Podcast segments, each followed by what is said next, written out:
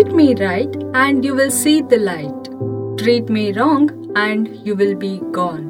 ಇದು ಭಾರತ ಕಂಡ ಶ್ರೇಷ್ಠ ವಿಜ್ಞಾನಿಯೊಬ್ಬರ ಸಾಲುಗಳು ಚಂದ್ರಶೇಖರ ವೆಂಕಟರಾಮನ್ ಅಥವಾ ಸಿ ವಿ ರಾಮನ್ ಭಾರತದ ಫಿಸಿಕ್ಸ್ ಪಿತಾಮಹ ಅಂತಲೇ ಪ್ರಸಿದ್ಧರು ಭೌತಶಾಸ್ತ್ರದಲ್ಲಿ ನೋಬೆಲ್ ಪಡೆದ ಮೊದಲ ಭಾರತೀಯ ಎಂಬ ಹೆಗ್ಗಳಿಕೆಗೂ ಪಾತ್ರರಾದವರು ಸಾವಿರದ ಒಂಬೈನೂರ ಮೂವತ್ತರಲ್ಲಿ ಸರ್ ರಾಮನ್ ಅವರಿಗೆ ನೋಬೆಲ್ ಪ್ರಶಸ್ತಿ ಲಭಿಸಿದ್ದು ಇವರು ಮಾಡಿದ ಒಂದು ಸಂಶೋಧನೆಗೆ. ಅದೇ ರಾಮನ್ ಎಫೆಕ್ಟ್ ಇಂದಿನ ದಿನವಿಶೇಷ ಕಾರ್ಯಕ್ರಮಕ್ಕೆ ಸ್ವಾಗತ. ನಾನು ಮಿಸ್ ಮೈತ್ರಿ ಒಮ್ಮೆ ಹಡಗಿನಲ್ಲಿ ಪ್ರಯಾಣ ಮಾಡ್ತಾ ಇದ್ದ ಪರಿಸರ ಪ್ರೇಮಿ ರಾಮನ್ ಅವರ ಮನಸ್ಸಲ್ಲಿ ಒಂದು ಪ್ರಶ್ನೆ ಹುಟ್ಟಿಕೊಳ್ತದೆ.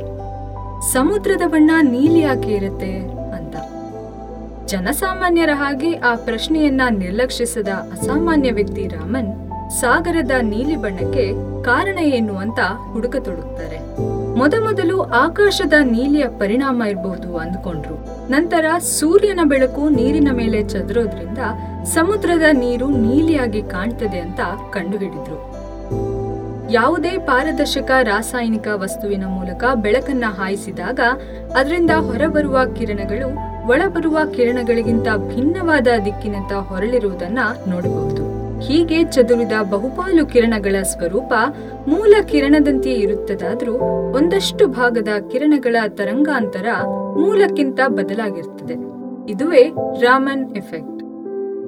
ಮುಂದೆ ಸಾವಿರದ ಒಂಬೈನೂರ ಎಂಬತ್ತಾರರಲ್ಲಿ national council for science and technology communication ಮನವಿಯ ಮೇರೆಗೆ ಫೆಬ್ರವರಿ ಇಪ್ಪತ್ತೆಂಟನ್ನ ಭಾರತದಾದ್ಯಂತ ವಿಜ್ಞಾನ ದಿನವನ್ನಾಗಿ ಆಚರಿಸಲು ಸರ್ಕಾರ ನಿರ್ಧಾರ ಮಾಡುತ್ತದೆ ಕಾರಣ, ಇದು ಸಾವಿರದ ಒಂಬೈನೂರ ಇಪ್ಪತ್ತೆಂಟರಲ್ಲಿ ಸಿ ವಿ ರಾಮನ್ ಅವರು ರಾಮನ್ ಎಫೆಕ್ಟ್ ಕಂಡುಹಿಡಿದ ದಿನವಾಗಿದೆ.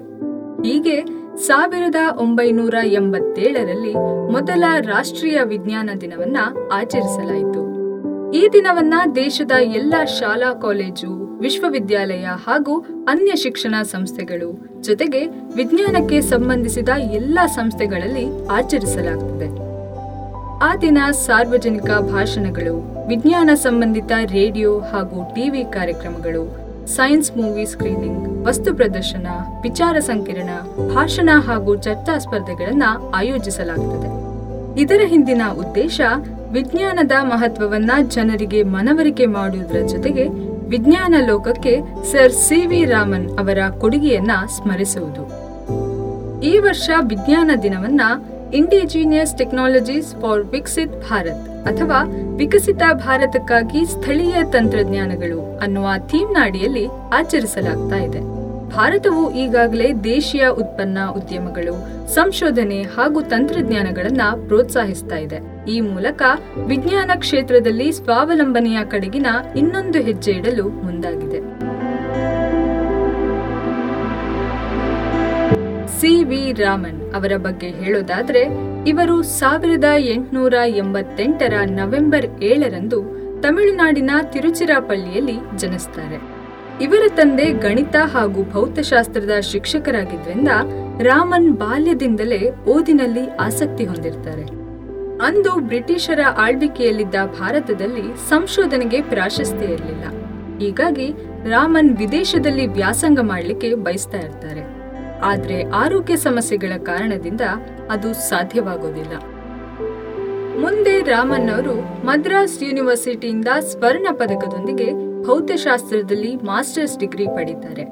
ಆಗ ವೈಜ್ಞಾನಿಕ ವೃತ್ತಿಗೆ ಅಷ್ಟೊಂದು ಪ್ರಾಮುಖ್ಯತೆ ಅಥವಾ ಸ್ಕೋಪ್ ಇರದ ಕಾರಣ ಇವರು ಭಾರತ ಸರ್ಕಾರದ ಹಣಕಾಸು ಇಲಾಖೆಯಲ್ಲಿ ಅಕೌಂಟೆಂಟ್ ಆಗ್ತಾರೆ. ಆ ಕೆಲಸದ ನಡುವೆ ಬಿಡುವು ಮಾಡಿಕೊಂಡು ಕಲ್ಕತ್ತಾದ Indian association for cultivation of ಸೈನ್ಸ್ನ ಲ್ಯಾಬ್ನಲ್ಲಿ ಸಂಶೋಧನೆಗಳನ್ನ ಮಾಡ್ತಾ ಇರ್ತಾರೆ. ಈ ಮೂಲಕ ತಮ್ಮ ವಿಜ್ಞಾನದ ಕಡೆಗಿನ ಒಲವನ್ನ ಜೀವಂತವಾಗಿ ಇಟ್ಟುಕೊಂಡಿರ್ತಾರೆ. ಸಾವಿರದ ಒಂಬೈನೂರ ಹದಿನೇಳರಲ್ಲಿ ಕಲ್ಕತ್ತಾ ಯೂನಿವರ್ಸಿಟಿಯಲ್ಲಿ ಭೌತಶಾಸ್ತ್ರದ ಪ್ರಾಧ್ಯಾಪಕರಾಗಿ ಸೇವೆ ಸಲ್ಲಿಸುವ ಅವಕಾಶ ಒದಗಿ ಬಂದಾಗ ರಾಮನ್ ಅದನ್ನ ಒಪ್ಪಿಕೊಳ್ತಾರೆ. ಹದಿನೈದು ವರ್ಷಗಳ ನಂತರ ಬೆಂಗಳೂರಿನಲ್ಲಿರುವ ಇಂಡಿಯನ್ ಇನ್ಸ್ಟಿಟ್ಯೂಟ್ ಆಫ್ ಸೈನ್ಸ್ನಲ್ಲಿ ಭೌತಶಾಸ್ತ್ರ ವಿಭಾಗದ ಮುಖ್ಯಸ್ಥರಾಗಿ ನೇಮಕವಾಗ್ತಾರೆ. ಸಾವಿರದ ಒಂಬೈನೂರ ಇಪ್ಪತ್ತಾರರಲ್ಲಿ ಇಂಡಿಯನ್ ಜರ್ನಲ್ ಫಾರ್ ಫಿಸಿಕ್ಸ್ ಎಂಬ ಪತ್ರಿಕೆಯನ್ನ ಹುಟ್ಟುಹಾಕಿದ ರಾಮನ್ ತಾವೇ ಅದರ ಎಡಿಟರ್ ಕೂಡ ಆಗಿದ್ರು. ಸಿ ವಿ ರಾಮನ್ ಅವರು ಲೋಕಸುಂದರಿ ಅನ್ನುವರನ್ನ ಮದುವೆ ಆಗ್ತಾರೆ. ವೆಂಕಟರಮಣ ರಾಧಾಕೃಷ್ಣನ್ ಹಾಗೂ ಚಂದ್ರಶೇಖರ್ ಇವರ ಮಕ್ಕಳು.